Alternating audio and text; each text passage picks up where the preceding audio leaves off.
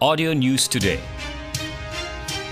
Audio News Today, edisi sembilan April dua ribu dua puluh, jam empat petang. Tahap pematuhan Perintah Kawalan Pergerakan P K P Fasa dua di negeri ini melebihi sembilan puluh lima peratus.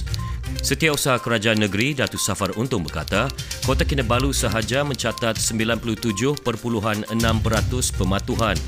Dalam pada itu katanya, Majlis Keselamatan Negara bertanggungjawab menentukan lokaliti daerah yang difikirkan perlu dilaksana Perintah Kawalan Pergerakan diperketatkan. Datuk Safar berkata demikian kepada pemberita selepas merasmikan Majlis Penyerahan Sumbangan Bekalan Perubatan kepada Kerajaan Negeri Sabah di Pusat Pentadbiran Negeri Sabah, Kota Kinabalu, mengenai nasib rakyat Malaysia yang masih terkandas di Nunukan, Kalimantan Utara, Indonesia.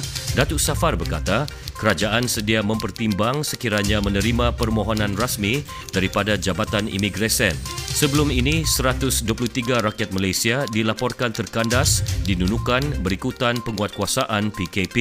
Bagaimanapun, sembilan puluh lapan orang termasuk sebelas rakyat Indonesia yang berkahwin dengan rakyat Malaysia diberi kebenaran khas memasuki negeri ini melalui pelabuhan Tawau pada tujuh April lepas. Like us on f b dot com slash audio news today.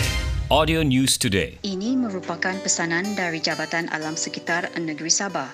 Orang ramai adalah dilarang melakukan pembakaran terbuka bagi mengelakkan anda dikenakan kompaun maksimum dua ribu ringgit atau denda lima ratus ribu ringgit atau penjara lima tahun atau kedua-duanya sekali. Sayangilah alam sekitar kita. Jangan lakukan pembakaran terbuka. Jangan bakar-bakar. Nanti kena saman.